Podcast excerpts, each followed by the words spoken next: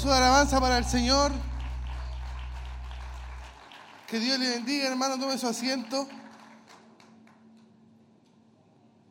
Estamos ya dando inicio a nuestro culto de celebración. ¿Ha llegado usted contento?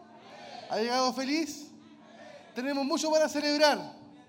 El Señor ha perdonado nuestros pecados. Él resucitó el tercer día. Y somos salvos, hermanos, solamente por gracia. Bastantes motivos para poder tener un hermoso culto de celebración este día domingo, cerrando ya la semana y pudiendo, hermanos, alabar al Señor con todo nuestro corazón. Saludamos también a todos aquellos que están a través de la radio, los que están a través de la televisión, a través de las redes sociales. Sean todos bienvenidos y puedan sumarse a este pueblo que alaba al Señor y que está vivo. Amén. ¿Le parece si podemos presentarle nuestro culto al Señor? para que Él pueda tomar dominio de todo lo que haremos, de nuestros hermanos que van a estar en la alabanza, hasta el último hermano que está allá en la puerta. Todo puede ser unido y respaldado por la presencia del Señor. Le a que podamos orar a la presencia de nuestro Dios. Padre amado, vamos ante su presencia en el nombre de Jesús para darle gracias a mi Dios amado en este nuevo día. Primeramente por darnos la vida, Señor, por concedernos, Padre amado, el poder estar en su casa de oración, el privilegio, Señor, de poder, mi Dios, terminar esta semana adorando, exaltando, mi Dios amado, al que todo lo puede. Le damos gracias, Señor, porque nos sentimos honrados, privilegiados, Señor, por estar hoy en su casa de oración, Señor, y todos juntos, unidos como hermanos, podamos, mi Dios amado, alabarle, que eso, mi Dios, puede llegar como un perfume grato ante su presencia. Y hoy, mi Dios, al finalizar este culto, podamos irnos bendecidos, podamos irnos, mi Dios amado, eh, con un nuevo ánimo pronto para poder seguir avanzando un día más, Señor amado. Queremos dejar todo en sus manos, Señor. La alabanza, la coordinación, la predicación, Señor. Y todos juntos, unidos, nuestros hermanos pasilleros, porteros, podamos, mi Dios amado, brindar, mi Dios, brindar nuestro trabajo como un perfume grato ante su presencia, Señor. Usted pueda bendecir también a aquellos que están a través de la sintonía, Señor. Por la sonda, mi Dios, de la radio, su presencia pueda ser notoria, mi Dios, en cada lugar donde hay un hijo suyo allí conectado a este culto, Señor. Nos disponemos a poder dar lo mejor de cada uno de nosotros para que este culto sea un éxito y podamos irnos en victoria. Pedimos su bendición en el nombre del Padre, del Hijo y del Espíritu Santo. Amén, Señor. Amén. Póngase de pie, hermano, de un fuerte aplauso de alabanza al Señor y adoremos juntos a nuestro Dios, junto a nuestros hermanos del Grupo Renuevo.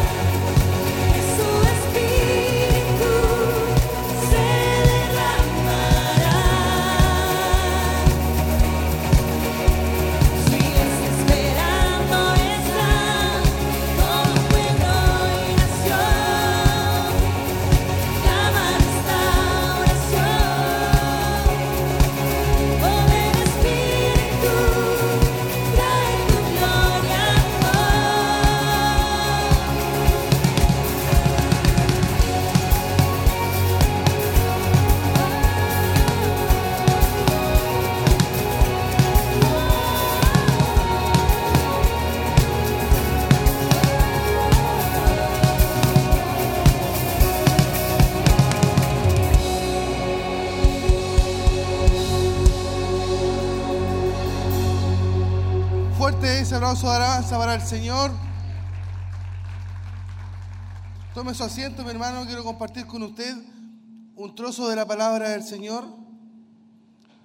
En el Salmo 135. Usted ahí va confirmándome si el Señor nos está hablando.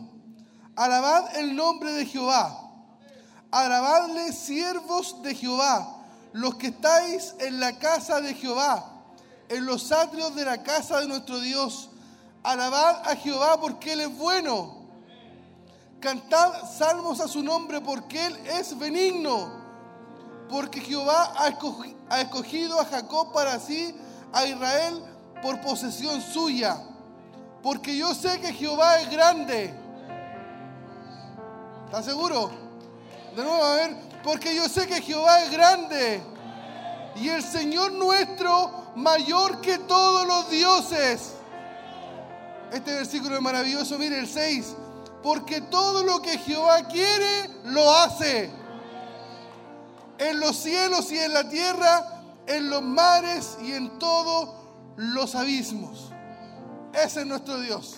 Todo lo que Él quiere, lo hace. Amén. Y hoy nos ha traído hasta este lugar para bendecirnos, para llenarnos con su presencia. No se conforme con menos.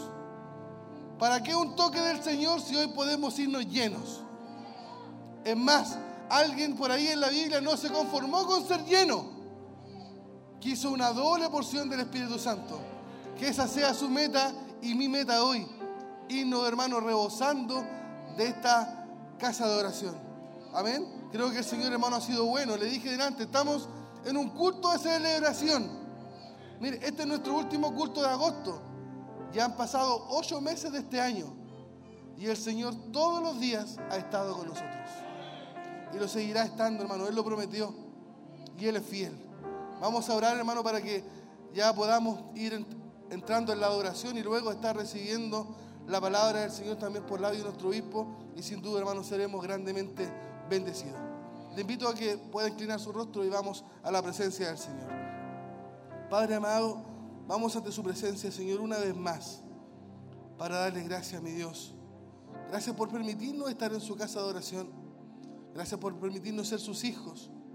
Gracias por su protección, gracias por su cuidado, por su amor, su bondad, su misericordia para cada uno de nosotros todos los días, Señor. Estamos en su casa, Señor, y queremos ser hijos agradecidos. Queremos honrarle, mi Dios, con nuestro cántico, Señor. Queremos darte lo mejor, Padre amado. Y si todo lo que tenemos, mi Dios amado, lo miramos de esa manera, todo lo que tenemos es suyo. La vida que tenemos usted nos ha dado. La voz con la que tal vez podemos cantar, Señor, también usted nos ha dado. Pero de igual manera, Señor, permítenos hacerlo con un corazón contrito, con un corazón humillado, para que usted, mi Dios, pueda sentirse allí en los cielos honrado, mi Dios. Porque hoy estamos en su casa dando lo mejor cada uno de nosotros, Señor. También le pedimos, mi Dios, en esta hora ya por su palabra, mi Dios, que sabemos que ella siempre es fresca, siempre tiene algo nuevo para nosotros. Le rogamos también por la vida de nuestro obispo, Señor, para que usted pueda usarle, mi Dios, como siempre lo hace, para bendecir nuestra vida. Y tantos cientos que están, y miles tal vez, Padre amado, que están por los medios de comunicación, Señor. Esa palabra pueda correr, mi Dios, para transformar, para renovar, para sanar, para alentar, Señor, la vida del que a lo mejor esté hoy triste, Señor amado. Nosotros, mi Dios amado, queremos también ponernos de pie y adorarle y cantar alabanzas a su nombre, Señor, para luego sea usted quien nos hable a través de su palabra. Dejamos lo que queda, mi Dios, de este culto en sus manos, Señor, rogando su bendición en el nombre del Padre, del Hijo y del Espíritu Santo. Amén, Señor. Póngase de pie, hermano. Vamos a adorar al Señor para luego ya en un par de minutos poder estar también disfrutando de la palabra del Señor. Démosle lo mejor al Señor junto a nuestros hermanos del Grupo Renuevo.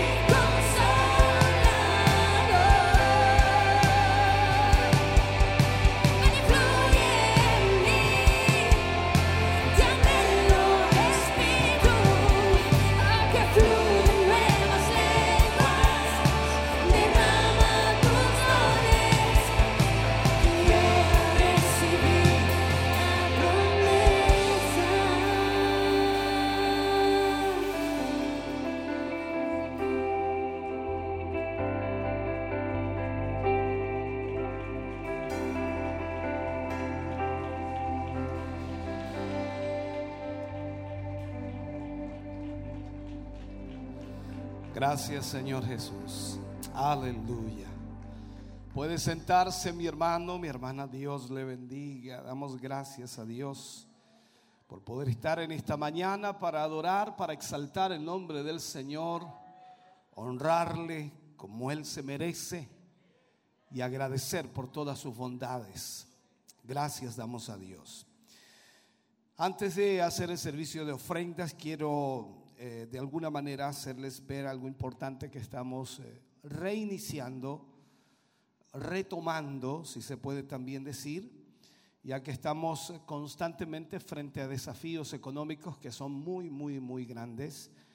Y como todos ya saben, estamos con este desafío de la televisión que ha sido un desafío enorme, pero gracias a Dios, Dios ha ido tocando corazones y vidas. Estamos eh, retomando y reiniciando, como decía, eh, el área de socios de Dios, que hace muchos años atrás lo iniciamos y hay algunos socios que se han mantenido en el tiempo. ¿Qué significa ser socio de Dios? En realidad es un aporte mensual que entrega cada uno de los socios, ya sea de 5 mil, 10 mil, 20 mil, 30 mil o más, de acuerdo a la capacidad que él tenga, y se compromete por un lapso de tres o seis meses y algunos hasta un año, dependiendo, por supuesto, de lo que ellos puedan cubrir. Y de esa manera se puede tener una cantidad de dinero eh, mensualmente para eh, el área de comunicaciones, que es el área eh, que más inversión requiere. Y de esa forma entonces eh, se puede seguir avanzando en este desafío.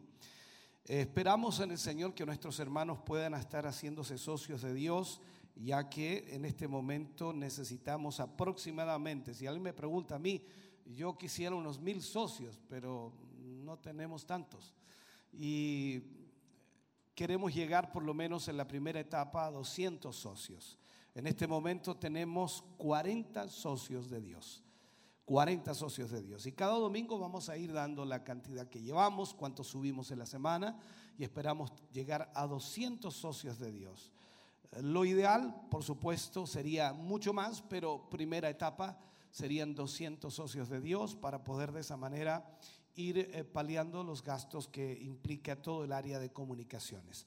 Así que hermano querido, se le van a entregar a ustedes este folletito que explica a, a, grosso modo lo que significa ser socio de Dios y cómo, por supuesto, también hacerse socio de Dios. Esperamos en el Señor que usted nos ayude en esto, ya que es parte de la obra de Dios y también es su ofrenda para el Señor.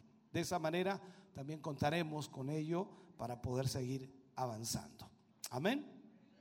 Vamos a hacer entonces el servicio de ofrendas y también el servicio de diezmos en esta mañana. Vamos a poner la mesita aquí adelante, estará allí la cajita de la ofrenda y estará también el alfolí para los diezmos, para nuestros hermanos que están colaborando, apoyando la obra del Señor constantemente. Vamos a pedirle al grupo nuevo que cante el Señor. Usted traerá su mejor ofrenda, traerá su diezmo. Si así lo hace, se queda un poquito aquí adelante para que oremos por usted. Y por supuesto, quienes están a través de la radio y la televisión, la información les llegará en la pantalla y a otros a su WhatsApp para poder de esa manera también hacer una transferencia bancaria. Si usted no tiene hoy efectivo, bueno, vaya ahí a la entrada del templo, está la maquinita JetNet y de esa manera también con su tarjeta puede ofrendar o diezmar. Dios ama al dador alegre, de con alegría, de con gozo y de para la obra del Señor. Dios le bendiga.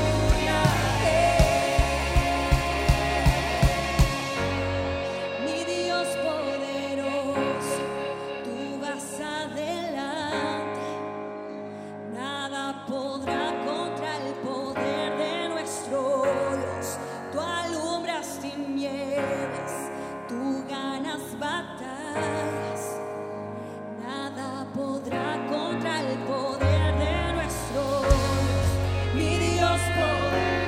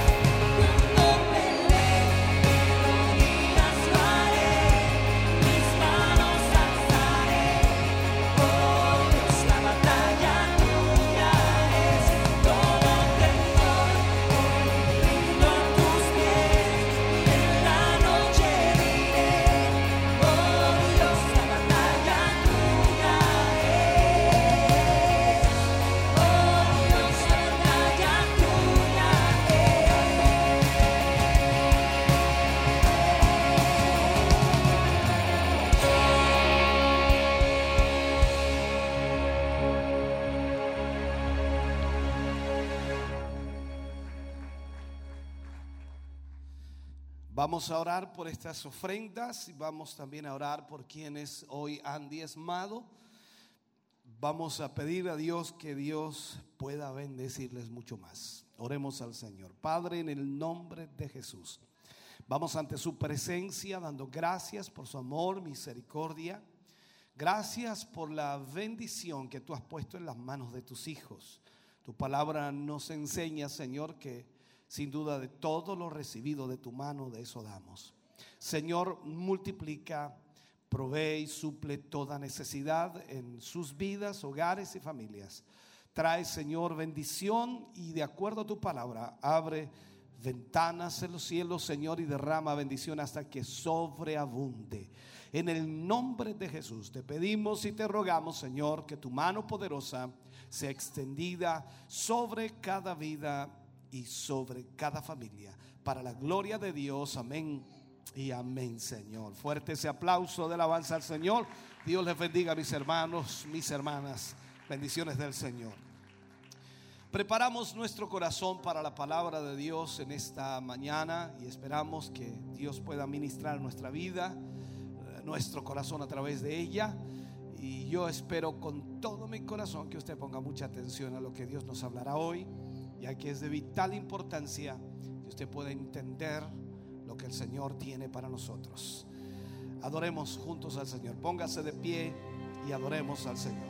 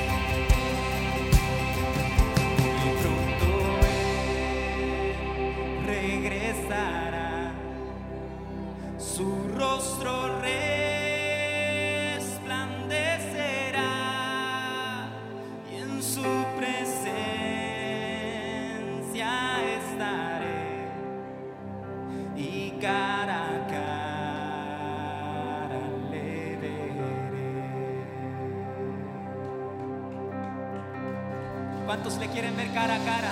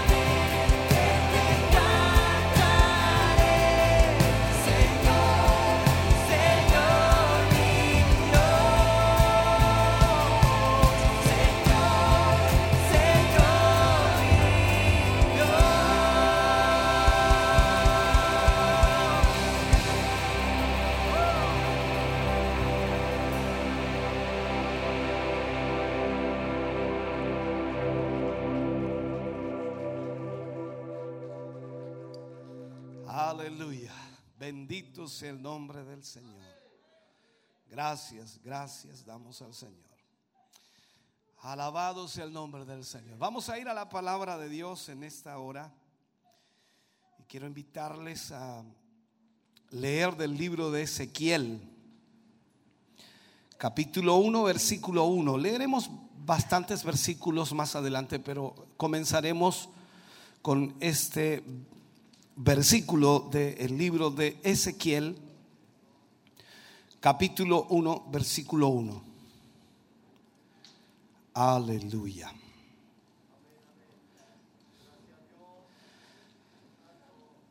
Leemos la palabra del Señor, lo hacemos en el nombre de nuestro Señor Jesucristo. Aconteció en el año 30, en el mes cuarto, a los cinco días del mes, que estando yo en medio de los cautivos junto al río Quebar, los cielos se abrieron y vi visiones de Dios. Oremos al Señor. Padre, en el nombre de Jesús, vamos ante tu presencia, eh, dándote muchas gracias, Señor, porque nos permites en esta mañana reunirnos como pueblo tuyo para poder ser ministrados, bendecidos, guiados, enfocados a través de tu palabra. Gracias por lo que hoy recibiremos, Señor, y te rogamos, te pedimos, primeramente que nos guíes, nos ayudes para que podamos, Señor, a través de las palabras llevar claridad a la mente y corazón de tu pueblo. Y por sobre todas las cosas te pedimos, Señor, que tus hijos y tus hijas puedan estar atentos y concentrados en lo que tú tienes que decirles. Padre, pedimos que tu Espíritu Santo pueda fluir aquí, pueda moverse y pueda darnos la sabiduría y la capacidad para poder, Señor, a través de tu palabra, ser bendecidos. En el nombre de Jesús lo pedimos hoy para tu gloria. Amén y amén, Señor. Fuerte ese aplauso de alabanza al Señor. Aleluya. Gloria a Dios. Puede sentarse, mi hermano, mi hermana, Dios le bendiga. Retomamos una vez más la serie del Espíritu Santo y vamos ya al tema número 16, enfocándonos hoy en los ríos y el trono. Los ríos y el trono. Este capítulo de Ezequiel en realidad es muy difícil de enseñar, muy difícil. Pero creo que es de suma importancia que usted entienda la operación completa del Espíritu Santo y al mismo tiempo nuestra obra en Él. Lo que el Espíritu Santo hará en nosotros y a través de nosotros. Y sin duda cada uno de nosotros necesitamos entender esto.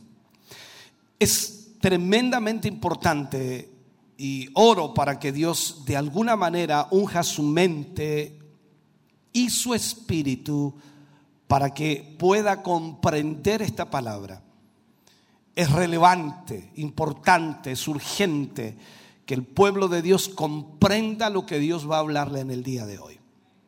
Déjeme leerle nuevamente el versículo que acabamos de leer y tomaré otros más para ir escalonando y enfocando lo que hablaremos. Ezequiel 1.1 dice, aconteció en el año 30, en el mes cuarto, a los cinco días del mes, que estaba yo, dice, en medio de los cautivos junto al río Quebar, los cielos se abrieron y vi visiones de Dios. En Ezequiel capítulo 1, versículos 5 al 8, sigue hablando Ezequiel y dice, y en medio de ella la figura de cuatro seres vivientes. Y esta era su apariencia. Habían ellos semejanza de hombre cada uno tenía cuatro caras y cuatro alas, y los pies de ellos eran derechos, y la planta de sus pies como planta de pie de becerro, y centellaban a manera de bronce muy bruñido. Debajo de sus alas, a sus cuatro lados, tenían manos de hombres y sus caras y sus alas por cuatro lados. Luego, Ezequiel capítulo 1, versículo 15 al 20, vaya poniendo atención. Mientras yo miraba, dice Ezequiel, los seres vivientes, he aquí una rueda sobre la tierra junto a los seres vivientes a los cuatro lados. El aspecto de las ruedas y su obra era semejante al color de crisólito.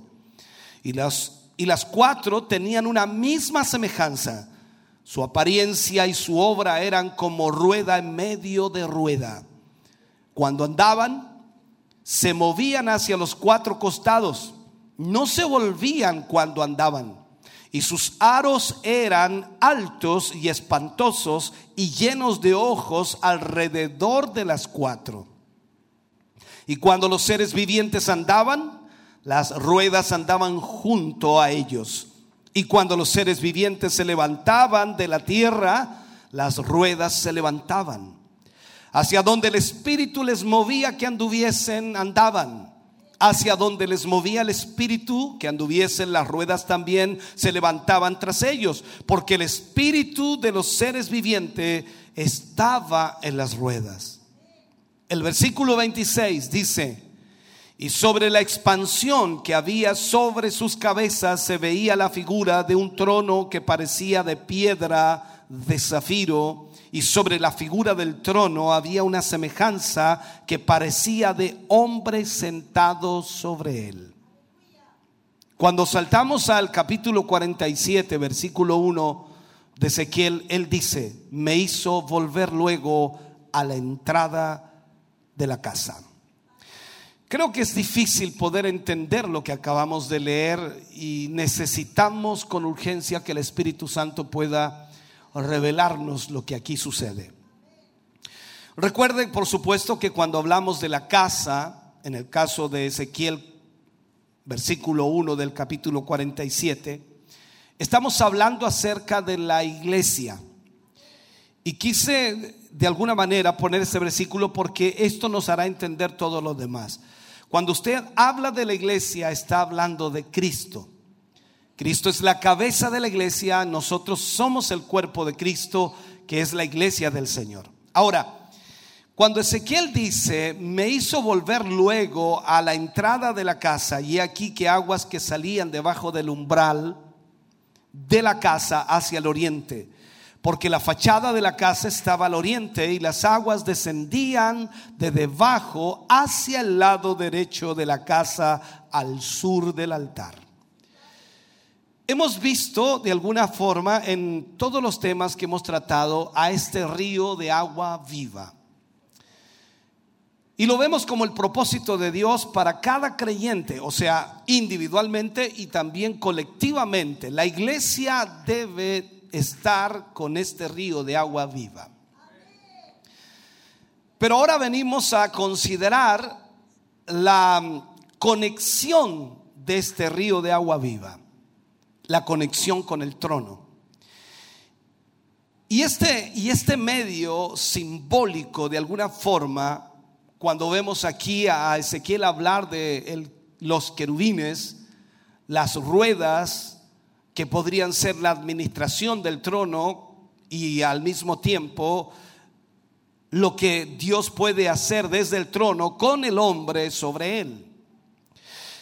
Esto es lo que venimos a considerar. Y de esta manera pido al Señor que Dios mantenga su mente muy clara en lo que va a oír y el enfoque correcto. Porque creo que esto puede significar mucho a su progreso espiritual en Dios.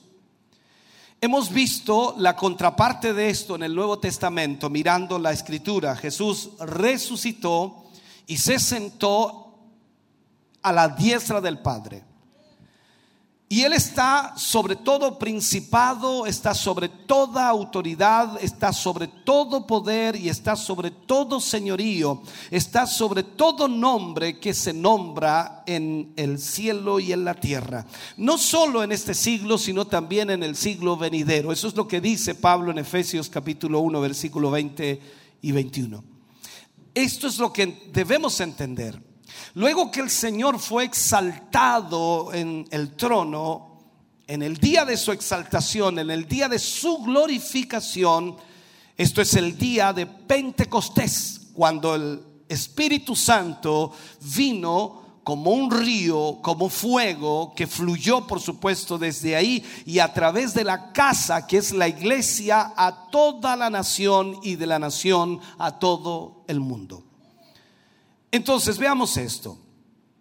Aquí tenemos el ejemplo del el río. El río es derramado del trono a la iglesia. Ya lo dije, Jesús está arriba y cuando Él fue exaltado, el Pentecostés sucedió aquí abajo. Entonces, el derramamiento del Espíritu Santo viene desde el trono a la iglesia y la iglesia comenzó en Pentecostés. Y a través de la iglesia, ese derramamiento del Espíritu Santo irá al mundo. Eso es lo que tenemos que entender. Entonces, esto está siempre en la manera de obrar de Dios. Es la forma en la cual Dios obra. Dios no comenzará de atrás para adelante como nosotros tenemos esa frase. No va a comenzar derramando el Espíritu en el mundo, sino que va a derramar su Espíritu en la iglesia y de la iglesia al mundo. Entonces, miremos, miremos en esto al río en su relación con lo simbólico. Y al mismo tiempo veámoslo como, como yo lo llamo en estos capítulos, eh, el medio del trono. O sea, Dios a través del trono comienza la administración. Vemos allí los seres vivientes, las ruedas, el firmamento, el espíritu de vida, los relámpagos, el poder. O sea, tenemos tenemos que ser capaces de entender claramente lo que esto tiene para decirnos en nuestro tiempo. En primer lugar, el estado de la iglesia afecta a la totalidad de la creación. Esto tiene que entenderlo. El estado de la iglesia afecta a la totalidad de la creación. Esto es como poner un ejemplo práctico cuando la dueña de casa se enferma en casa, no hay almuerzo. No hay desayuno, no hay once. Yo sé que los esposos algunos saben hacer algo, pero siempre mal. No se ofendan algunos que puedan cocinar bien. Esto es lo mismo. Cuando la iglesia está mal, el mundo está mal. Entonces, el estado de la iglesia afecta a la totalidad de la creación. Lo que está pasando afuera, la perversión de afuera, el pecado, la inmoralidad, la corrupción de afuera, las condiciones terribles de afuera, solo reflejan la condición espiritual de la iglesia. Pastor está diciéndonos que estamos mal. Sí, estamos mal. Alguien diría, no, pero yo estoy en la iglesia. ¿Y qué? Estamos mal. Entonces, lo que está pasando afuera, la perversión, el pecado, la maldad, todas esas condiciones terribles de afuera solo reflejan la condición espiritual de la iglesia.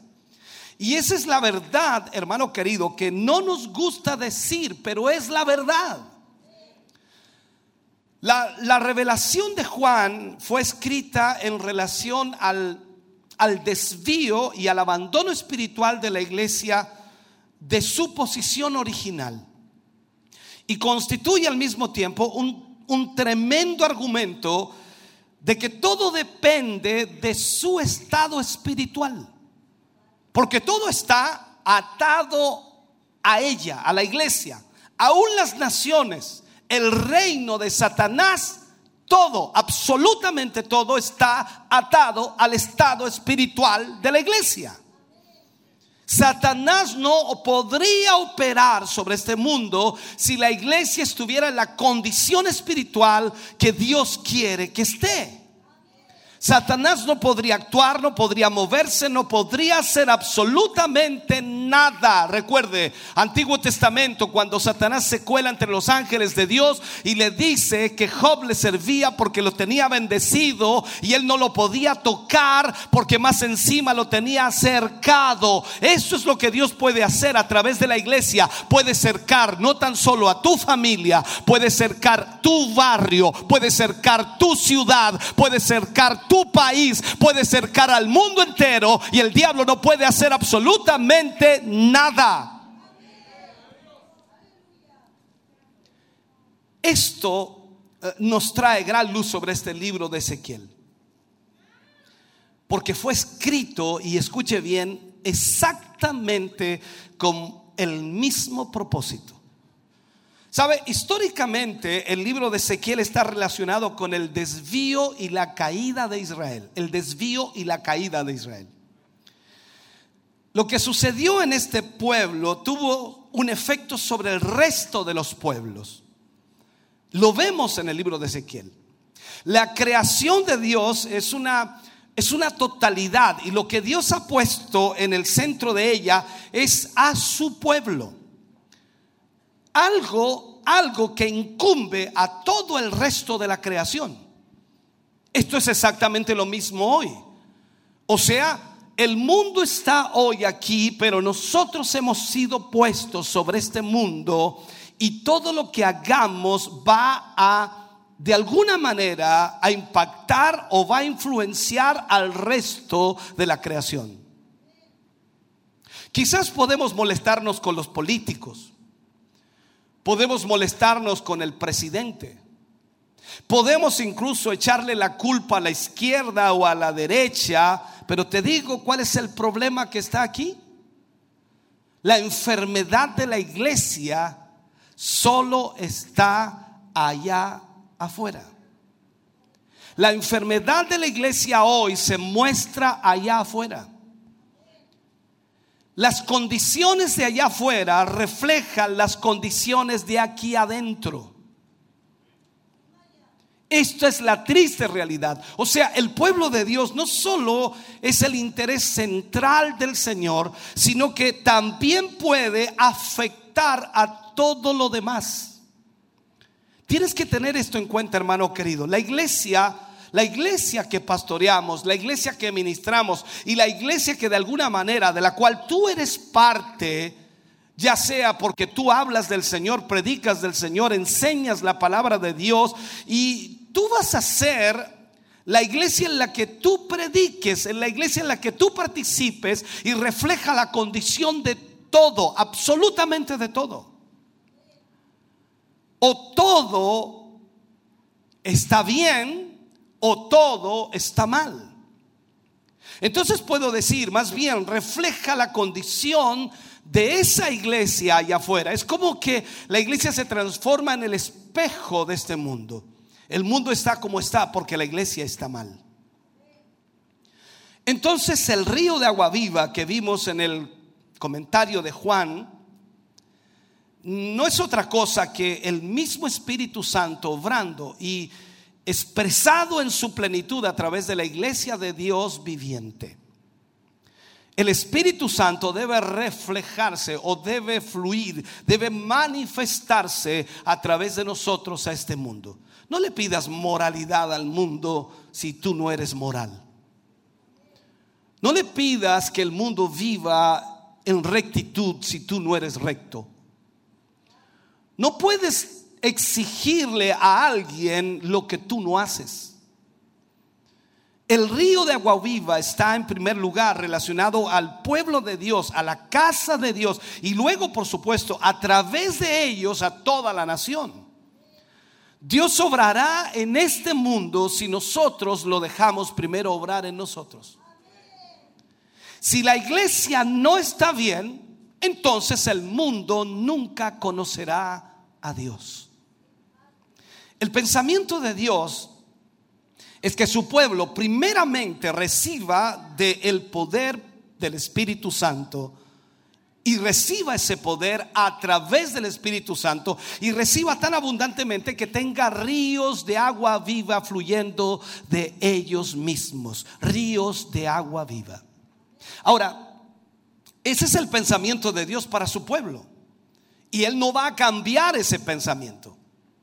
Lo que vemos acá entonces, en todo lo que hemos leído, por ejemplo, de Ezequiel, que ya lo voy a explicar profundamente, es el consejo de Dios en operación, en acción. Ahora, no vamos a decir lo que no son los querubines. Muchas interpretaciones han sido dadas por muchos predicadores o estudiosos y han hablado mucho acerca de los querubines. La última que yo he escuchado y que de alguna manera también he podido analizar y creo que es la más plena es que son símbolos de la iglesia. Símbolos de la iglesia. Pero al mismo tiempo, sea lo que sean, ellos son la encarnación de los principios del trono, o sea, la forma en que Dios puede obrar y el hombre ejerciendo, por supuesto, su propósito eterno a través de ese poder de Dios. Lo vemos como el consejo de Dios en operación. Debemos estar entonces satisfechos con el reconocimiento de eso. Si Dios nos revela realmente lo que está diciendo allí, entonces nosotros podremos saber realmente cómo Dios opera. Esto es una cosa poderosa, extraordinaria. Cuando miramos todos los aspectos de este primer capítulo de la profecía de Ezequiel, son los aspectos de acción, son los aspectos de vida. Es vida abundante, vientos recios, ruedas ruidosas, muchos ojos, pies que corren. Es el no voltear, o sea, la presencia no desviada de un avance recto hacia adelante. Son relámpagos resplandecientes, carbones encendidos, son nubes, son torbellinos en acción incesante. Entonces, ¿qué significa? Significa una tremenda energía, un tremendo poder que es imposible detenerlo. Lo que Dios está diciendo a través de toda esa visión que Ezequiel ve es tremenda energía en movimiento.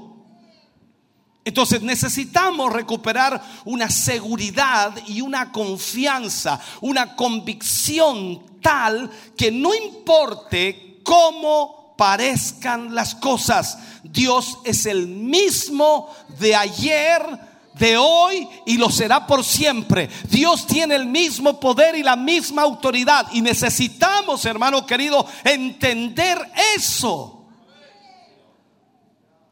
O sea, Dios a través de las cosas o a través de todas las cosas, sobre todas las cosas, detrás de todas las cosas, Dios está cumpliendo su voluntad y Él sigue avanzando, pase lo que pase, suceda lo que suceda, Dios sigue moviéndose. Si como predicadores podemos entender esto, si como hijos de Dios podemos comprender, eso pondrá fe en nuestra vida, lo creeremos lo creeremos.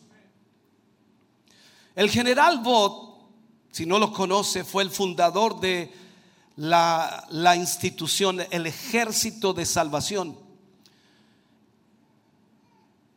Le escribió a su hija que estaba en una misión en un lugar de Londres y las cosas iban mal y ella le escribió a su padre que las cosas no estaban yendo bien. Y él le escribe de vuelta y le dice una frase que le impactó. Le dice, hija, quita tus ojos de las olas y ponlas en la marea. Nuestro problema mayor es que ponemos los ojos en las olas y no nos damos cuenta que Dios sigue moviéndose. Las olas pueden retroceder, pero la marea sigue viniendo de una y otra manera. Eso significa mantén tus ojos en Dios, no en lo que pasa aquí. Mantén tus ojos en Dios. Él no se detiene por nada de lo que suceda.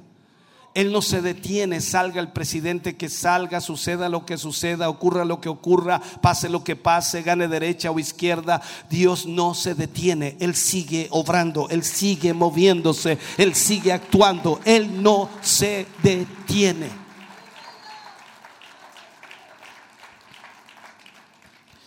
Hay cosas, hermanos queridos, sobre nosotros, problemas en todo lugar y es una gran verdad. Rumores de guerra, terremotos, derrumbes, hambre, pero Dios está avanzando.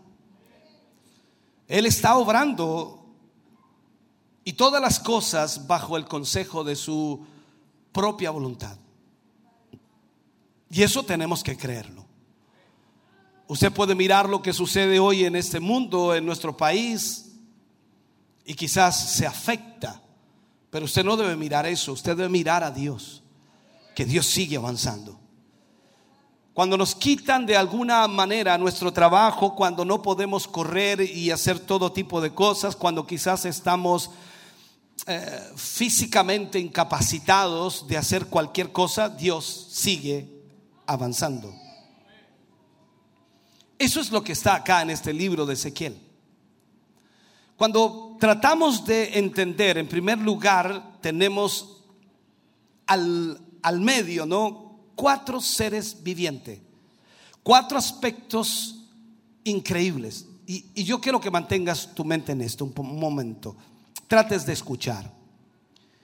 Cuatro siempre es un número de algo que es mm, universal. Dios está moviendo a través de su poder absolutamente todo. Pero no en nuestras cuatro paredes. Dios no se está moviendo aquí tan solo. Dios se está moviendo en el mundo entero. Nosotros vemos nuestro pequeño mundito y creemos que nada está pasando. ¿Me estás oyendo? No podemos reducir a Dios a este pequeño mundito. Dios nunca, nunca ha cesado. Él nunca se ha quedado dormido, aunque de esto le han acusado un montón de veces de que como que Dios no obra, como que Dios no se mueve, como que Dios no actúa, como que Dios no hace nada, cuando en realidad Él sigue moviéndose. Él quizás nos está moviendo en nuestro pequeño cuadrito, pero Dios se está moviendo en una acción universal, en el mundo entero. Ahora, Él no va a estar limitado, ni mucho menos amarrado a nuestro rinconcito. Él no va a estar encerrado en nuestra pequeña cajita religiosa. Dios tiene grandes intereses y sus intereses son universales. Dios tiene en su corazón ese interés y nosotros debemos ser más, mucho más ensanchados. Debemos mirar mucho más allá de lo que estamos viendo. Y esa es la razón por la que estamos acá. El espíritu es un factor predominante. Y Él, por supuesto, está gobernando todo esto, absolutamente todo. Cuando vemos entonces la escritura, comenzamos a entender un poco más. Tenemos un, un aspecto, ¿cómo llamarle? Inclusivo. E, el hombre en este caso. Hay un hombre en el trono, Jesús. Y hay un aspecto de hombre en el querubín. Nota cómo se establece esto. Y el aspecto de sus caras dice era de hombre. Y luego las otras semejanzas, las, las, otras semejanzas son añadidas. Una es la de un león, otra es la de un buey y otra es la de un águila. Pero esta cara de hombre es el aspecto predominante en este medio de los consejos divinos. Ahora, es concerniente al hombre y es a través del hombre que es la concepción humana en la mente de Dios que Dios quiere fluir y Dios quiere derramarse. Ese hombre que está en el trono llamado Jesús está intercediendo por nosotros los hombres que estamos aquí No se sienta mal la hermana. Cuando digo hombre, digo mujer. Por lo tanto, Él está intercediendo por nosotros aquí. Y Dios se va a mover a través de los hombres porque Dios está obrando de esa manera. Ahora, si Él es todo Dios y vemos esto, Dios ha glorificado a un hombre, lo cual siempre fue de alguna manera su propósito cuando lo creó. El primer Adán creado por Dios para glorificarlo falló.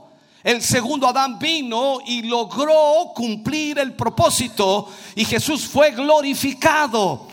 Pero Él subió como hombre a la gloria y está sentado en el trono de la gloria para interceder por nosotros los hombres que aún no hemos sido glorificados. Pero viene el día en que tú y yo seremos glorificados cuando Él venga por su pueblo.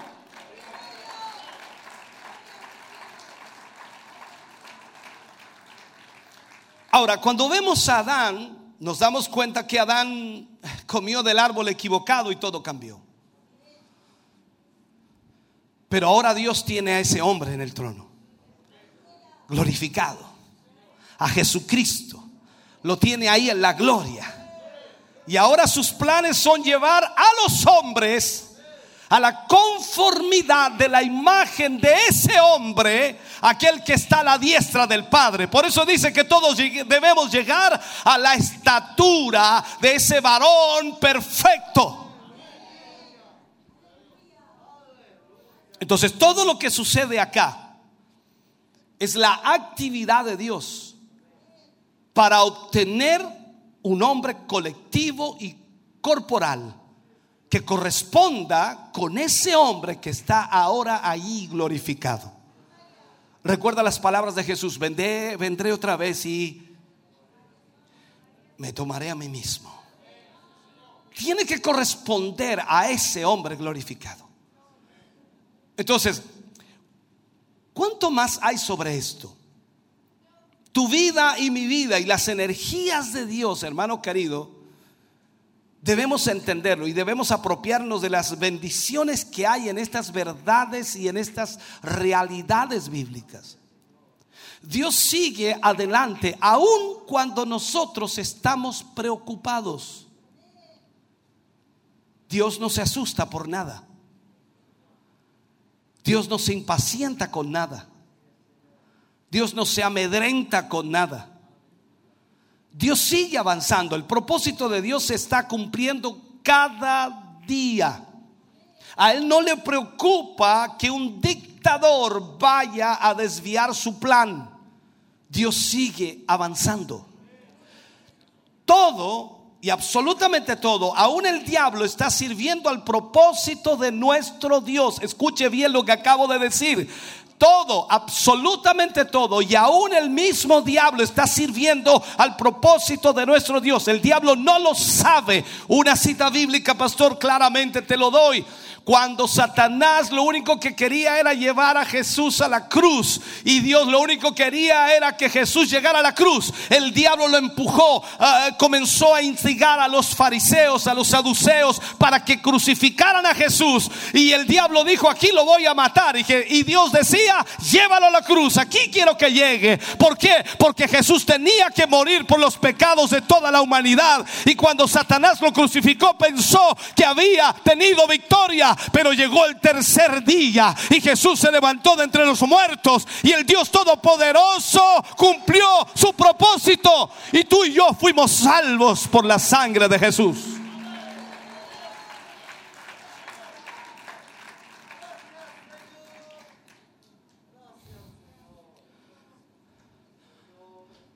Simplemente significa esto, que Dios no, no se va a rendir. Él sigue avanzando. Si tú estás desanimado, si estás desmayando, eres tú, no Dios. Él sigue avanzando. Tú te quieres quedar en casa, eres tú, no Dios. Tú ya no quieres asistir más a la iglesia, eres tú, no Dios, Dios sigue avanzando. Alguien me decía, es que si yo no voy, ¿quién va a hacer esto? Alguien lo hará, Dios sigue avanzando. Tienes que creerlo, agárrate de esto. Aunque estés desanimado, Dios seguirá avanzando. Así que mejor que te pares, mejor que te pongas en pie y comiences a caminar en la dirección que Dios marcó, porque Él no te va a esperar, Él no se va a detener. Él no se va a rendir. No lo hará. Así es Dios. Siempre avanza. Ahora, esa es la figura acá en estos versículos que hemos leído. Eso es lo que muestra todo esto.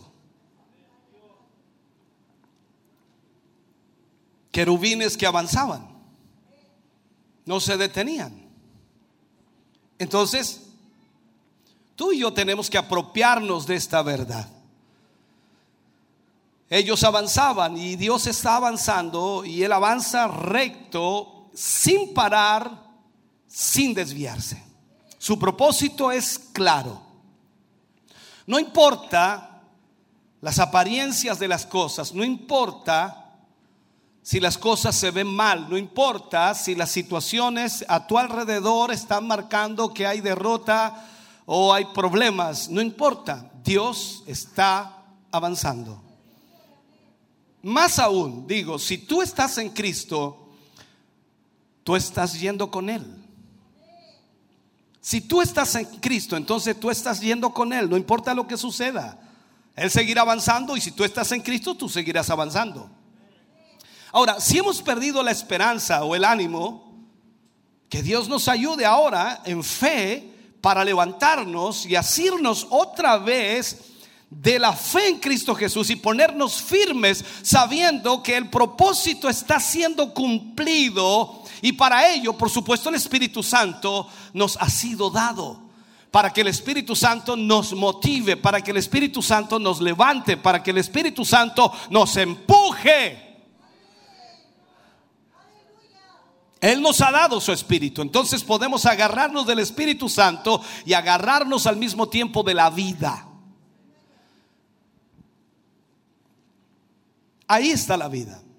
La, plenitud de vida esa plenitud de vida encarnada a través del Espíritu Santo y que representa, por supuesto, en este contexto a los querubines y está avanzando constantemente. Los pies que corren, relámpagos resplandecientes. Eh, quiero que veamos los cuatro aspectos de querubín, de esta, esta expresión cuádruple del Espíritu. Eso es lo que, lo que vemos acá, la esencia del propósito divino y también el consejo divino. Primero tenemos el aspecto del león. Esto vemos aquí el medio de Dios, o sea, de la actividad de Dios. De entre todas las cosas que puedo decir, de seguro habla sobre el gobierno espiritual o la autoridad de Dios. Y, debe haber un gobierno celestial, por supuesto, por el Espíritu Santo. Y eso es lo que significa el aspecto de león. Y todo debe venir bajo él, debe venir bajo este gobierno del Espíritu Santo, absolutamente todo. Luego tenemos el aspecto de buey. Esto, de cierto, entre cosas o entre otras cosas, es el elemento o aspecto de la fuerza o la energía si buscamos intensamente eh, al Señor, el Espíritu se expresa a sí mismo en una mayor plenitud como un río de poder. Yo no sé si le ha pasado a usted en su vida espiritual que de pronto está tan mal, está tan debilitado, está sin fuerzas físicas y espirituales y de pronto comienza a orar y Dios toca su vida y el Espíritu Santo comienza a obrar y parece que todo cambia, sus fuerzas vuelven, su energía vuelve, se levanta, se anima, mira hacia adelante, ya no ves cosas sombrías, ve luz al final y dice Dios está obrando. El buey siempre simboliza la fuerza. Cuando Salomón puso ese lavacro lleno de agua que lo mantenía en alto, dice que fue un buey lo que simbolizaba esa fuerza, lo puso allí debajo una figura de un buey. Luego tenemos el aspecto del hombre. Esto una vez más, entre todas las cosas, significa la inteligencia y el entendimiento. Estamos hablando acerca del Espíritu Santo, o sea, el querubín como símbolo del gobierno de Dios. La inteligencia y el entendimiento están relacionadas al hombre y el Espíritu Santo desea darnos a ti y a mí y a la iglesia en general su propio espíritu de entendimiento, su propio espíritu de inteligencia, su propio espíritu de conocimiento. Entonces, si el Espíritu Santo va a efectuar los propósitos de Dios, y si nosotros vamos a conocer el Espíritu Santo en esta plenitud representada, por supuesto, por los ríos de agua viva, es muy importante, de hecho, esencial, que tengamos el entendimiento espiritual en cuanto a Dios de acuerdo a nuestro propio juicio y razón. O sea, el Señor quiere que nosotros entendamos que Él, más que real, es en nuestra vida y actúa en nuestra vida. Muchas veces hemos maldecido la obra con cosas falsas. Tenemos que saber lo que está haciendo el Espíritu en realidad o lo que está diciendo. O sea, nosotros entonces tenemos que tener inteligencia, tenemos que tener entendimiento en la mente y en los caminos del Espíritu de Dios.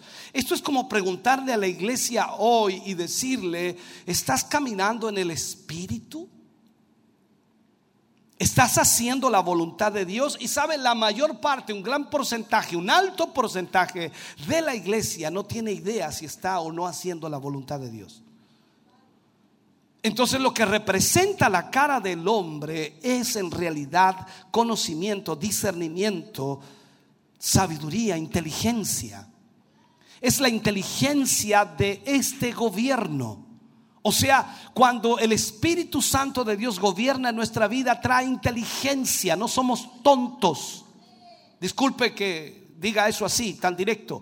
No somos tontos, somos inteligentes. Dios nos da la capacidad, la sabiduría, el conocimiento de las cosas y nos da a entender lo que es su voluntad y su propósito. Pablo oró esta oración hablando a la iglesia en general. Y él dice, que los ojos de vuestro entendimiento sean iluminados para que conozcáis. Esta fue la oración de Pablo. O sea, conozcáis todo referente a esto. Lo que es el plan, lo que es el propósito, lo que es la provisión de Dios. O sea, cómo funciona este plan, cuál es el propósito de este plan y cuál es la provisión para cumplir este plan. Todo tiene que estar allí. Y para hacer esto, para hacer lo que Dios quiere, debemos conocer lo que Dios quiere. Y para conocer lo que Dios quiere, debemos tener ese aspecto de conocimiento espiritual. Cuando tú no tienes eso, vas a divagar y vas a luchar y vas a pelear con cualquier cosa. Te vas a enojar con cualquier cosa. Te vas a molestar con cualquier cosa porque no tienes idea cuál es la voluntad de Dios. Porque no tienes sabiduría para discernir o entender lo que Dios quiere hacer. Finalmente aparece allí un aspecto de águila. Entre muchas otras cosas, sin duda significa absoluta libertad de movimiento. Tú no puedes retener un águila. El águila volará y surcará los aires, se elevará y se elevará y volará libremente.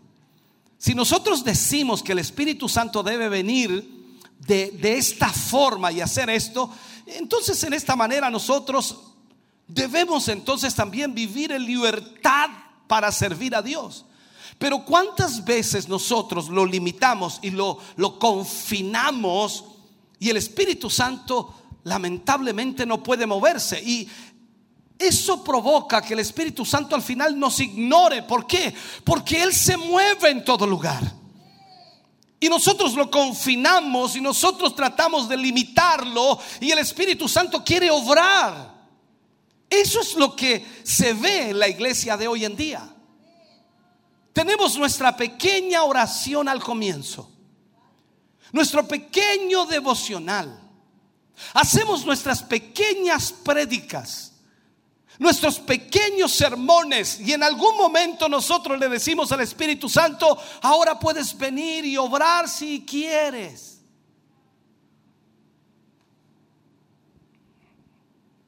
Tenemos tantos, tantos no esenciales como los romanos. Los romanos tenían un montón de cosas por hacer. Y por eso entonces no lograban nunca lo que tenían que hacer. Tú y yo debemos entender algo. El Espíritu Santo necesita libertad absoluta. Déjalo que Él se mueva. La soberanía absoluta del Espíritu Santo es esencial para la plenitud de su expresión y la plenitud de su vida manifestada a través de la iglesia. Cuando tú y yo limitamos al Espíritu Santo, lo contristamos. Esto es como, no sé, poner un ejemplo sencillo. Dios está tocando tu corazón, tú ya comienzas a sentir la presencia de Dios y te dan ganas de llorar, pero te retienes, te retienes. Es como el niño que, que quiere llorar y el papá le dice, no llores. Y el niño puede hacer unos pucheros ahí y, luchando para no llorar. Si lloras, te pego. Ese niño no va a llorar, pero por dentro está quebrado entero. Así están muchos cristianos hoy. No dejan fluir al Espíritu. No, no, no, no. Y, y escúchame bien, cuando tú limitas al Espíritu Santo en tu vida, lo estás contristando. ¿Y qué va a hacer el Espíritu? Se va a mover buscando otro lugar. ¿Tú crees que te va a esperar toda la vida? ¿Tú crees que te va a esperar todos los días? ¿Tú crees que te va a esperar semanas o meses? No, el Espíritu se va a mover.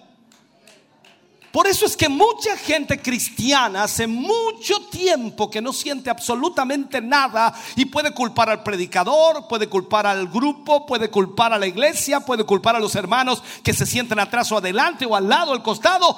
Hermano querido, eres tú el problema, estás limitando al Espíritu Santo en el obrar en tu vida. Déjalo que fluya. Tienes que entender que el Espíritu Santo no va a compartir su voluntad con tu voluntad. Sus pensamientos no los va a compartir con tus pensamientos. Él entra, el Espíritu Santo entra en tu vida para traer la vida de Jesús allí. Y solo Él conoce la obra de Dios. Solo el Espíritu Santo conoce lo que Dios está buscando y solo solo es mientras venimos a conocerle y le damos libertad absoluta para moverse y luego, por supuesto, le seguimos a él sin reservas que vamos a encontrar las provisiones de Dios para nuestra vida y vamos a hallar el poder de Dios para nuestra vida. Entonces Él exige libertad para moverse como Él desea y no de acuerdo a nuestras ideas o intereses. Recuerdo hace muchos años atrás, mientras predicaba acerca del Espíritu Santo, le decía a la gente de la iglesia, le decía, algunos, algunos se gozan internamente. Dice, pastor, usted no sabe cómo estoy yo por dentro. Es una caldera, es un fuego. Yo he conocido calderas y cuando están con demasiado fuego se ponen rojas por fuera y este ni plomo era. Tú no te puedes gozar con el Espíritu Santo internamente, es imposible. Algo va a fluir, algo va a explotar, tus lágrimas van a caer, vas a tener que decir algo al Señor. Por último vas a decir, ay Señor, que duele. Algo vas a, algo va a pasar. Porque el Espíritu Santo necesita esa libertad. Si nosotros vemos el libro de Éxodo, miremos un poco en retrospectiva allí. Israel está en el desierto. Y ellos tenían una nube de día y un fuego de noche. ¿Tú recuerdas eso, no? Y ellos lo que tenían que hacer era seguir esa nube. No le decían ellos a la nube dónde querían ir, dónde querían que parara, dónde querían que se, detuviera o dónde querían que se moviera. No, ellos no tenían absolutamente nada que decir respecto al mover de la nube. Ellos solo tenían una instrucción. Cuando se mueva la nube, muévanse. No importa en qué dirección se esté moviendo, muévanse. ¿Te, fijas tú que aquí hay muchos cristianos que no sé si le ponen olfato, le ponen lupa, le ponen criterio y dicen, no es que no me está gustando esto a mí. Se movió la nube, muévete. O sea, tú tienes que entender esto. La única forma de hacer la voluntad de Dios es hacer lo que Dios está haciendo. Cuando la nube se detenía, ellos no podían seguir caminando. Ellos tenían que detenerse. Habían dos cosas importantes allí. La nube los cubría en el día del desierto y cuando ellos estaban bajo la nube, por supuesto, el calor del desierto no los calcinaba. Si ellos salían de la nube, ah, ni hablar. La nube los protegía. Pero cuando la nube se movía había que agarrar las carpitas y agarrar vuelo detrás de la nube. Pero ¿y para dónde va? Si debería ir para el norte, pero es que va para, el noreste. Pero ¿por qué va para el noreste? Y ahí empezaban todos a alegar. Así pasa en la iglesia a veces. ¿Y por qué esto? ¿Por qué? ¿Por qué allá? Debería ser aquí, debería ser allá. Si yo fuera el pastor haría esto. Si yo fuera aquí, si no, gracias a Dios que no eres. Eso es lo importante.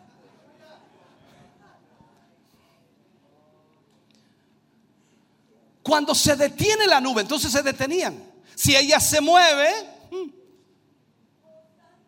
y volvía incluso al mismo lugar de donde había salido antes, ¿qué tenían que hacer ellos? Seguirla. Solo seguirla. Eso es lo que Jesús está diciéndonos en esta hora. Y quiero que lo entiendas.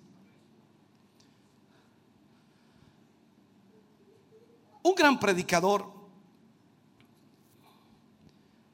no sé cómo se pronuncia, no sé si es Parham, Parham, doctor Parham, creo que así se pronuncia, quien guió a un grupo en el primer derramamiento del Espíritu Santo en Topeka, Kansas.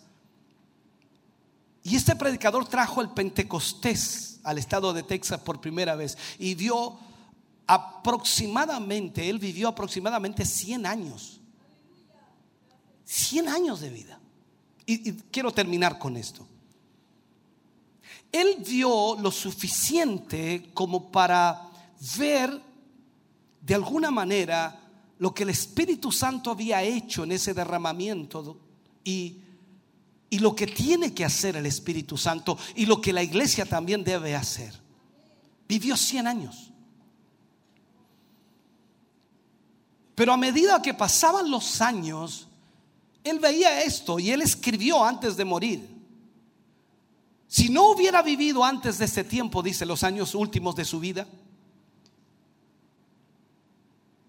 que teníamos noches de milagros, teníamos noches del Espíritu Santo, teníamos adoración, teníamos a Dios y veíamos atentamente donde Dios se movía y la nube de Dios se movía y seguíamos donde Él fuera. Veíamos la soberanía de Dios absolutamente la soberanía de Dios a través del Espíritu Santo. Y él dice, es esencial para la plenitud de la vida que él no, no puede ser restringido. Él no puede ser limitado. Si queremos que él actúe, nosotros debemos darle libertad.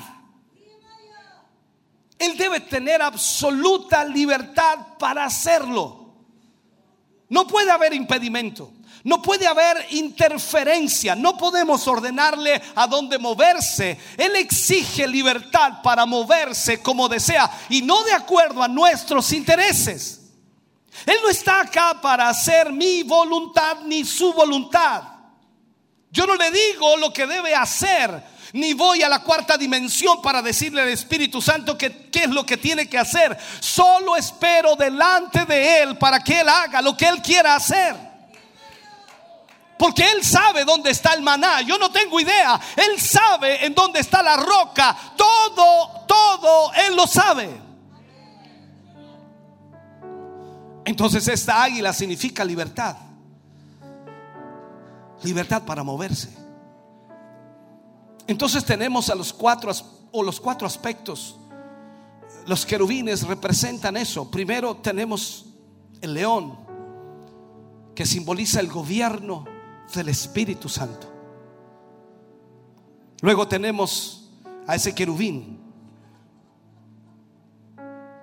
la cara de buey, que nos habla de la fuerza de este gobierno. Luego tenemos al hombre que nos habla de inteligencia.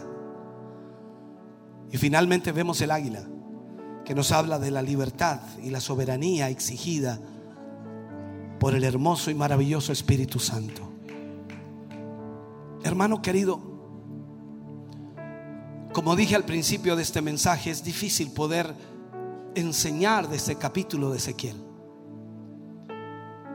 Pero creo que esto es lo que Dios nos está mostrando. Él está en constante movimiento, siempre. Nunca se detiene. Nunca cesa. Es como también Ezequiel decía, la rueda en medio de la rueda. Nunca se detiene. Por lo tanto, tú y yo no podemos detenernos, no podemos frenarnos, no podemos estancarnos, no podemos limitar al Espíritu, no podemos de ninguna manera, pase lo que pase a nuestro alrededor, suceda lo que suceda en este mundo, no podemos limitar al Espíritu Santo. Él ha venido para llenarnos, Él ha venido para levantarnos, Él ha venido para hacernos a la imagen de Cristo Jesús. Y el Espíritu Santo revela a nuestra vida el propósito y plan de Dios. Y Dios te ha llamado para ser ese instrumento que Dios usará. Pero no puedes limitar al Espíritu. No importa cuánto trabajo tengas, no importa cuántas dificultades, no importa cuántos problemas, no importa si el tiempo no te alcanza, Dios seguirá moviendo. Dios seguirá fluyendo. Y lo que Dios espera de ti es que hagas tu mejor esfuerzo y le entregues lo mejor de Dios a tu vida. Dios se encargará de todo lo demás. Le dijo a Pedro, busca primero el reino de Dios, su justicia y lo demás te será añadido. Hoy tú y yo necesitamos entonces permitirle a ese Espíritu Santo que obre. Y toda esta visión de Ezequiel es energía pura, poder en movimiento. Y Dios no se detendrá.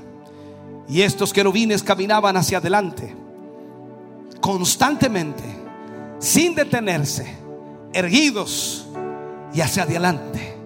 Tú y yo con el Espíritu Santo no nos vamos a detener no nos vamos a frenar, no nos vamos a estancar, no lo vamos a reprimir, vamos a dejar que Él nos lleve más allá de lo que nosotros podamos imaginar. Tú piensas que no tienes fuerza, el Espíritu Santo te la dará. Tú piensas que no hay inteligencia, el Espíritu Santo te la dará. Tú piensas que no tienes unción, el Espíritu Santo te lo dará. Tú, tú piensas que no tienes sabiduría, el Espíritu Santo te lo dará. Dios lo hará absolutamente todo a través del Espíritu de Dios. Solo tienes que permitirle a ese espíritu que tenga toda la libertad en tu vida. Porque allí es donde Dios obrará maravillas. Ponte de pie, mi hermano querido, por favor, ponte de pie.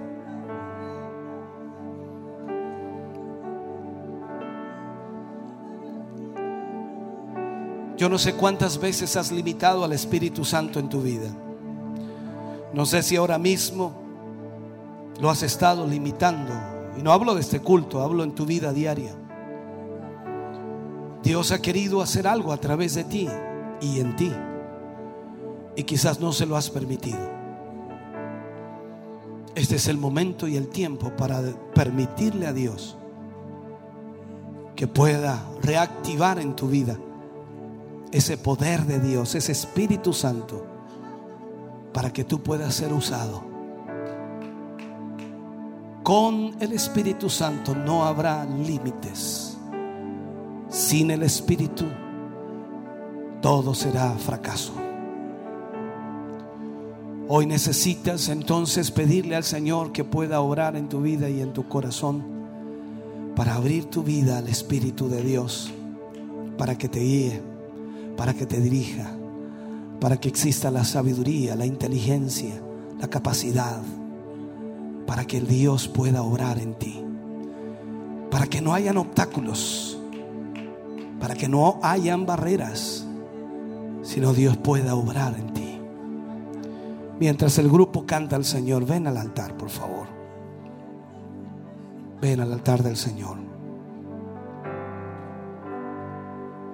Si has logrado entender algo de lo que Dios te ha hablado y entiendes que necesitas del Señor y necesitas darle libertad al Espíritu para que pueda obrar en tu vida, ven.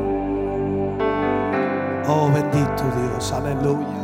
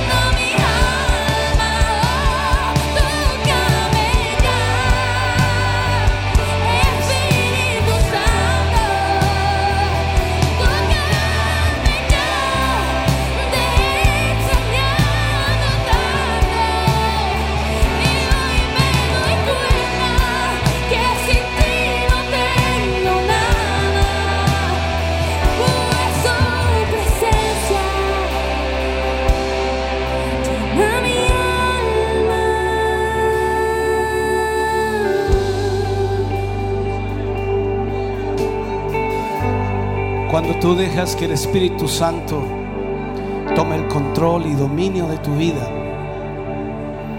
Él moverá, la nube que está sobre ti. Y lo único que tendrás que hacer será seguir esa nube, sin preguntas, sin siquiera preguntar el por qué. Solo tendrás que seguirla. Bajo esa nube está la bendición de Dios para tu vida.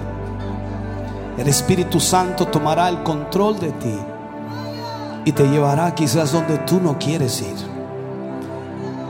Pero Él se glorificará en tu vida. Él obrará en tu corazón y en tu ser y derramará bendición sobre ti. Por eso es tan importante, puedas hoy permitirle al Espíritu Santo guiarte. No importa lo que haya sucedido en el pasado, no importa lo que haya ocurrido meses atrás o años atrás. Este es un nuevo comienzo para ti. El Señor en esta mañana toma el control de tu vida porque tú se lo permites. Y el Espíritu Santo te guiará más allá de lo que puedes imaginar. Él pondrá sus propósitos en ti. No serán tus planes, no serán tus propósitos, no serán tus deseos, sino que será el plan de Dios, el propósito de Dios y los deseos de Dios a través del Espíritu Santo. Padre, oramos en el nombre de Jesús. Oramos por cada uno de tus hijos y de tus hijas que ha venido al altar, Señor, y que en esta mañana han tomado la decisión, Señor, de dejarse guiar por tu Espíritu. Yo te pido, Señor, que toda lucha, opresión que pueda existir en ellos, que todo aquello que contrista o restringe el mover de tu Espíritu, pueda salir, Señor, pueda romperse. En el nombre de Jesús oramos, Señor, para que en esta hora tu mano poderosa sea extendida. Obra, Señor, en cada uno de ellos, obra en sus corazones y derrama tu bendición y tu presencia en esta hora.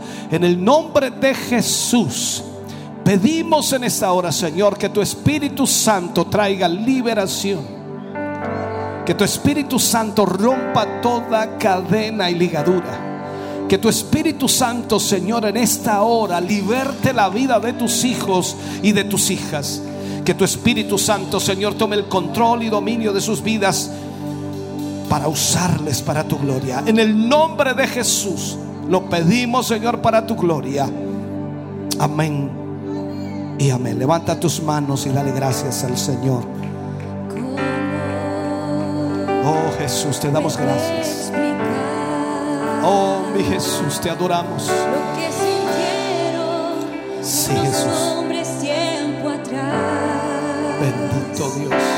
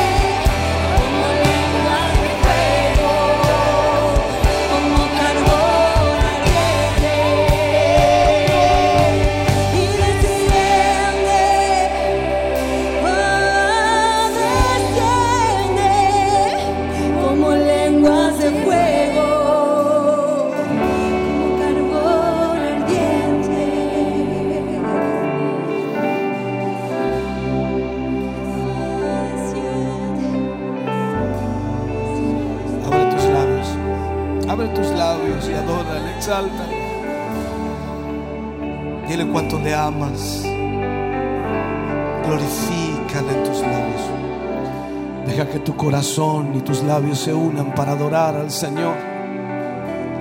Para darle la alabanza a Él, al que vive, al que reina, al que está en nuestras vidas, al que ha tenido misericordia.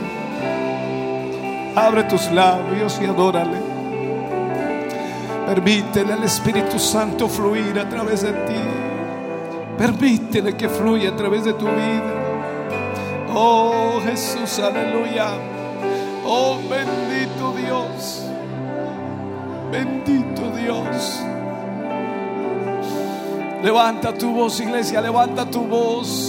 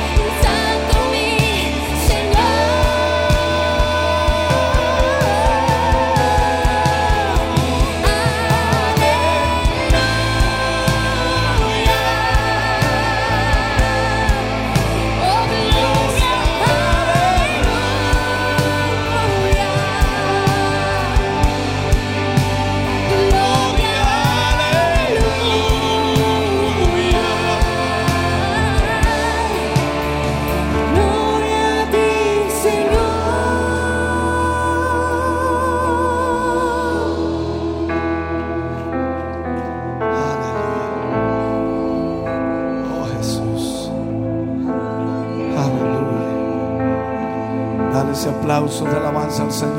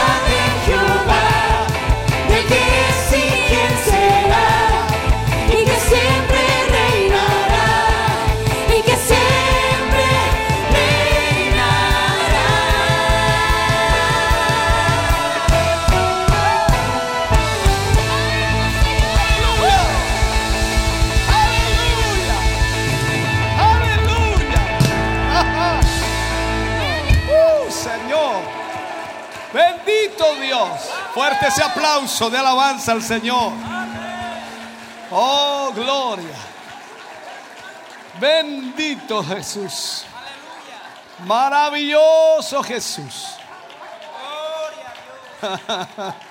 aleluya, aleluya, aleluya, aleluya.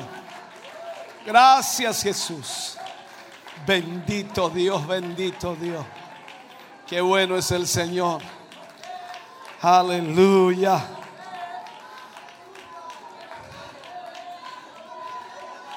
Aleluya. Gloria a Dios.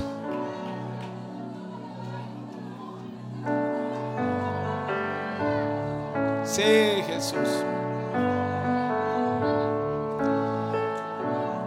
Oh Dios.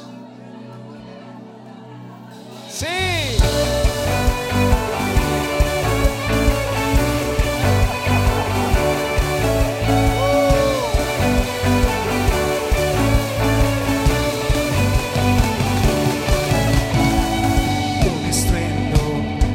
Muchas aguas se escucha aquí. Trae sanidad, trae libertad, gozo y salvación. Es el río del Señor que nace de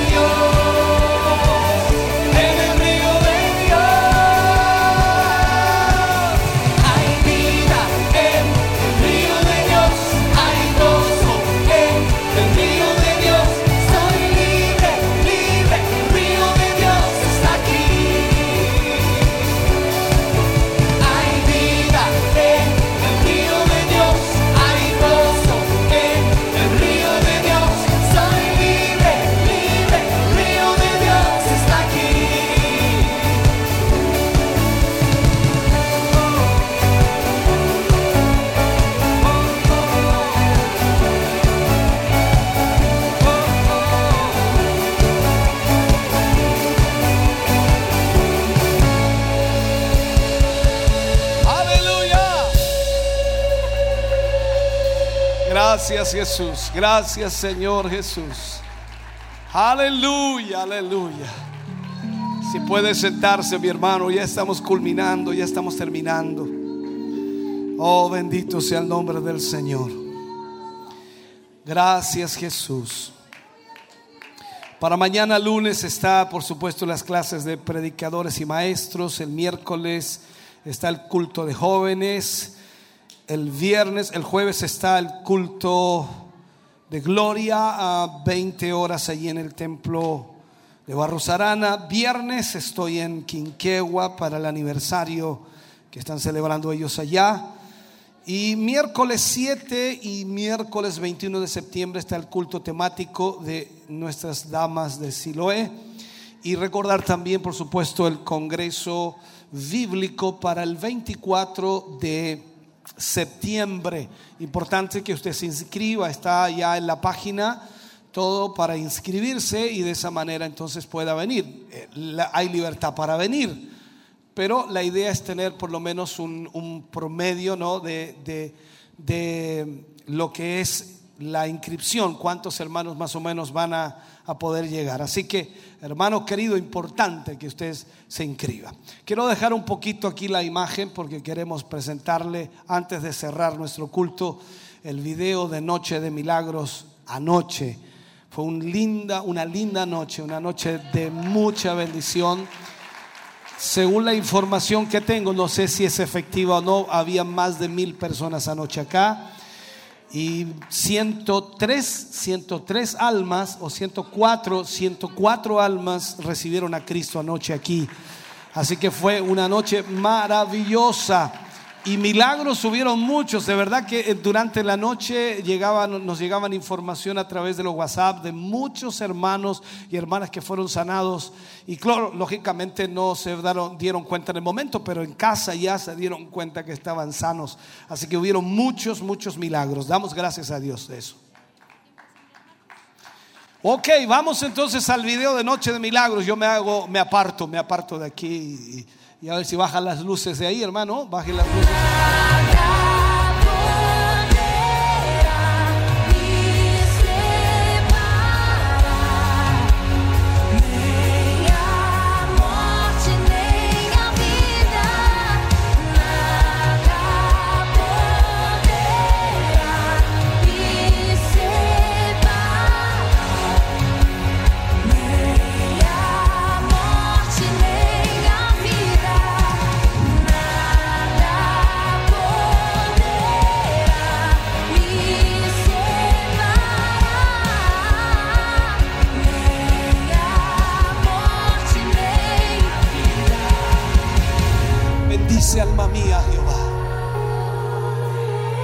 Bendiga todo mi ser tu santo nombre.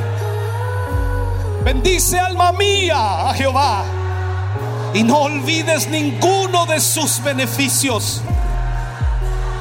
Él es quien perdona todas tus iniquidades. El que sana todas tus dolencias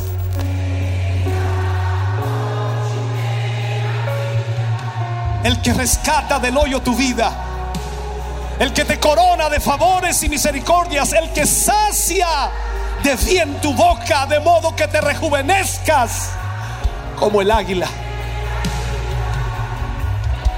¿Qué harás esta noche?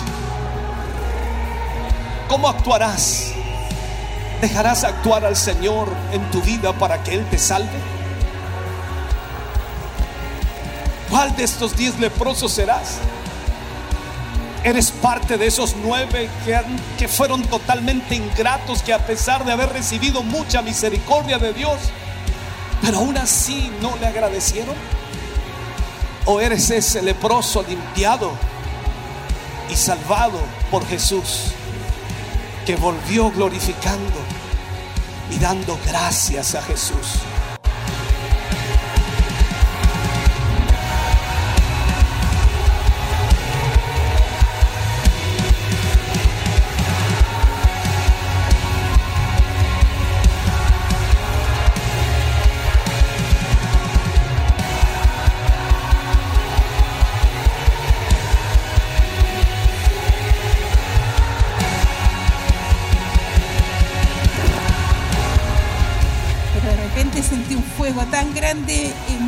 Cuerpo y, el Señor me hizo danzarme. Ya mis piernas no me duelen y no me duele No, cerebro. no, dos hernias. Yo sentí como una corriente. Una corriente que sintió ahí. ¿No le duele? ¿No le duele nada? Yo le pedía al Señor que, que me sanara, tenía mucho dolor, de pronto el dolor desapareció. Estoy sano, estoy sano. ¡Uh! aleluya, la gloria Aleluya. sea para el Señor.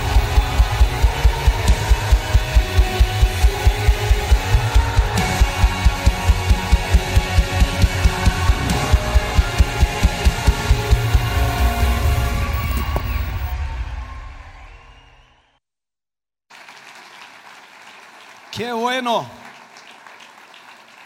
Aleluya, qué bueno es el Señor. Después les compartiremos allí este video a los WhatsApp o en las redes sociales. Podrá verlo con más detención, ¿no? Vamos a, a estar orando al Señor. Recordarles también que el martes, martes eh, viene a ser 31, ayúdenme. Martes 30. Martes 30. Martes 30. Tenemos nuestro tiempo de sembrar para radio y televisión, todo lo que es el área de comunicaciones. Así que esperamos también de su aporte, de su apoyo en el día martes. Comenzamos a las 10 de la mañana y eh, terminamos a la hora que Dios nos permita, ¿no?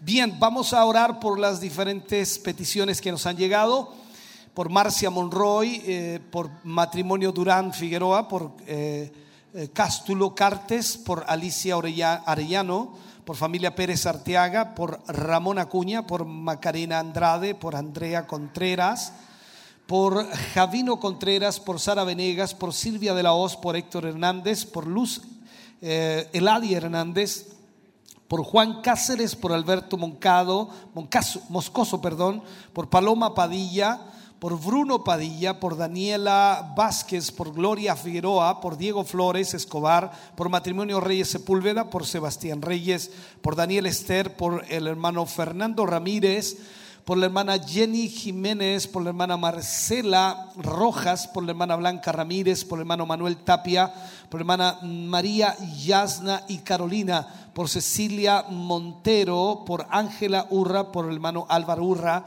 por Mariano Urra, por Alejandro Manríquez, por Patricia, Patricia Toro, por Camila Sepúlveda, por Matías Avilés, por la hermana Salomé Riquelme, por José Riquelme, por Pablo Hessler, por Elisa Hasler, por la hermana Genoveva Daza, por Oscar Veloso, por eh, José Bastías. Y hay un agradecimiento aquí, el hermano Héctor Berrocal agradece a Dios por 41 años de matrimonio y por la fidelidad del Señor.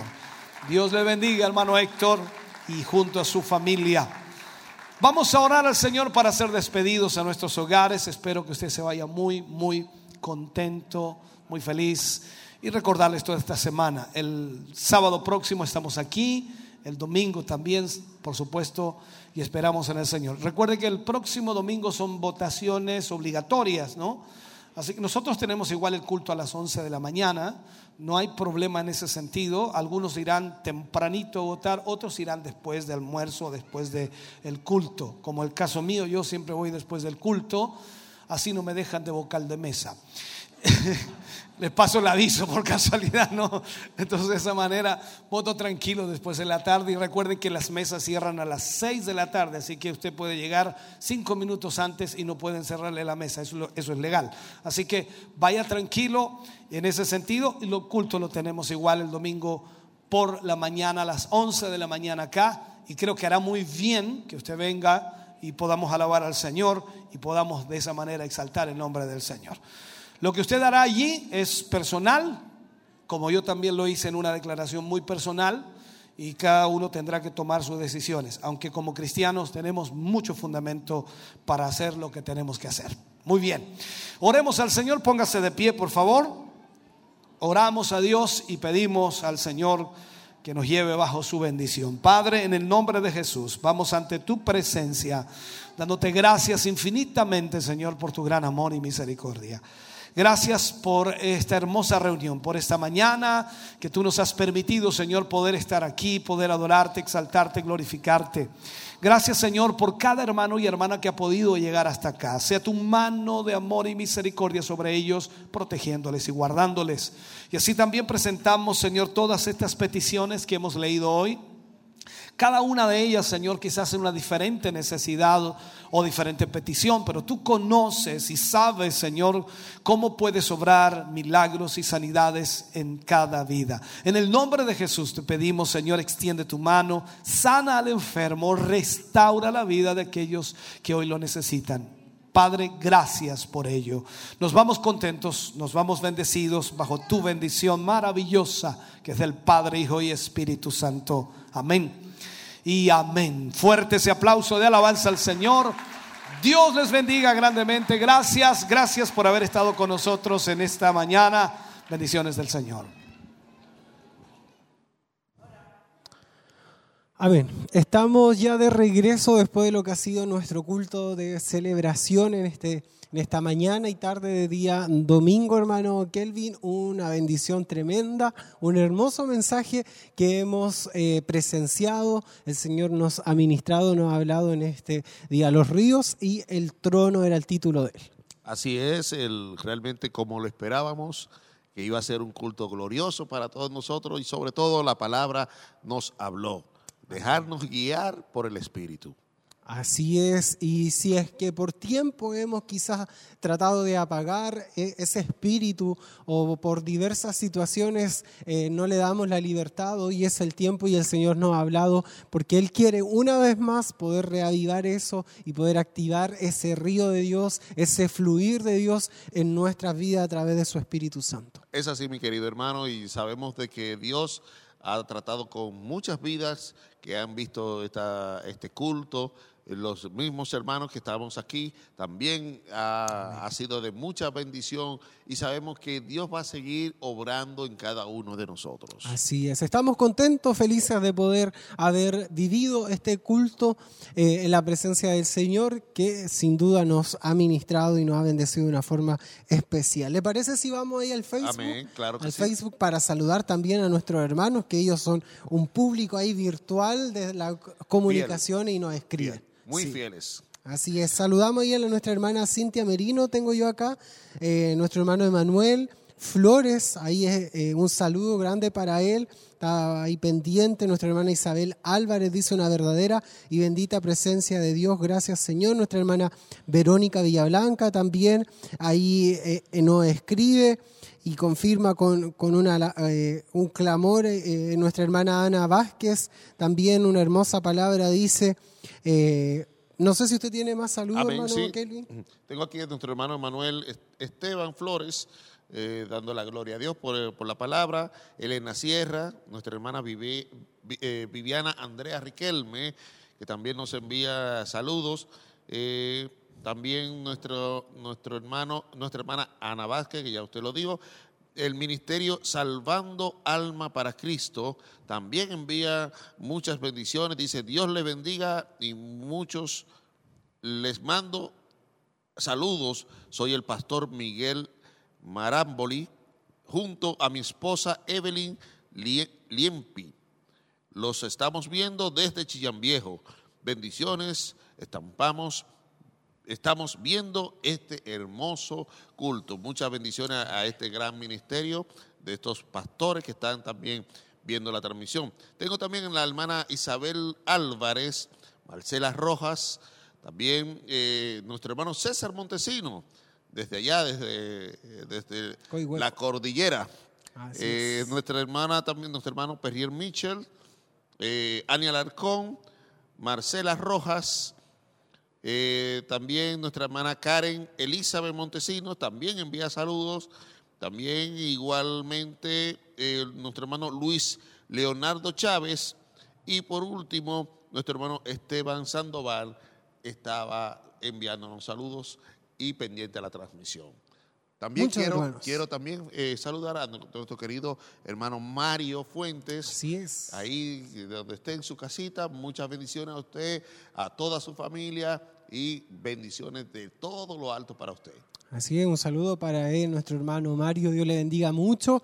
Y también así para todos nuestros hermanos que estuvieron en la sintonía acompañados de Televida y de radioemisoras Emaus. Es importante que recuerde esta semana, los- el miércoles a las 19.30 horas se reúnen el grupo de jóvenes renovados por gracia. El día jueves, culto de gloria a las 20 horas allá en Barros Arana 436. Y el sábado y domingo culto de gracia y culto de celebración, eh, nos encontramos acá en el templo corporativo. Así es, mi querido hermano. Bueno, y estas son las informaciones. Esperamos de que cada uno de ustedes puedan eh, estar atentos a todo eh, lo largo de, de la de lo que es eh, la- las actividades de- del ministerio para que sí también pueda ser partícipe de estas.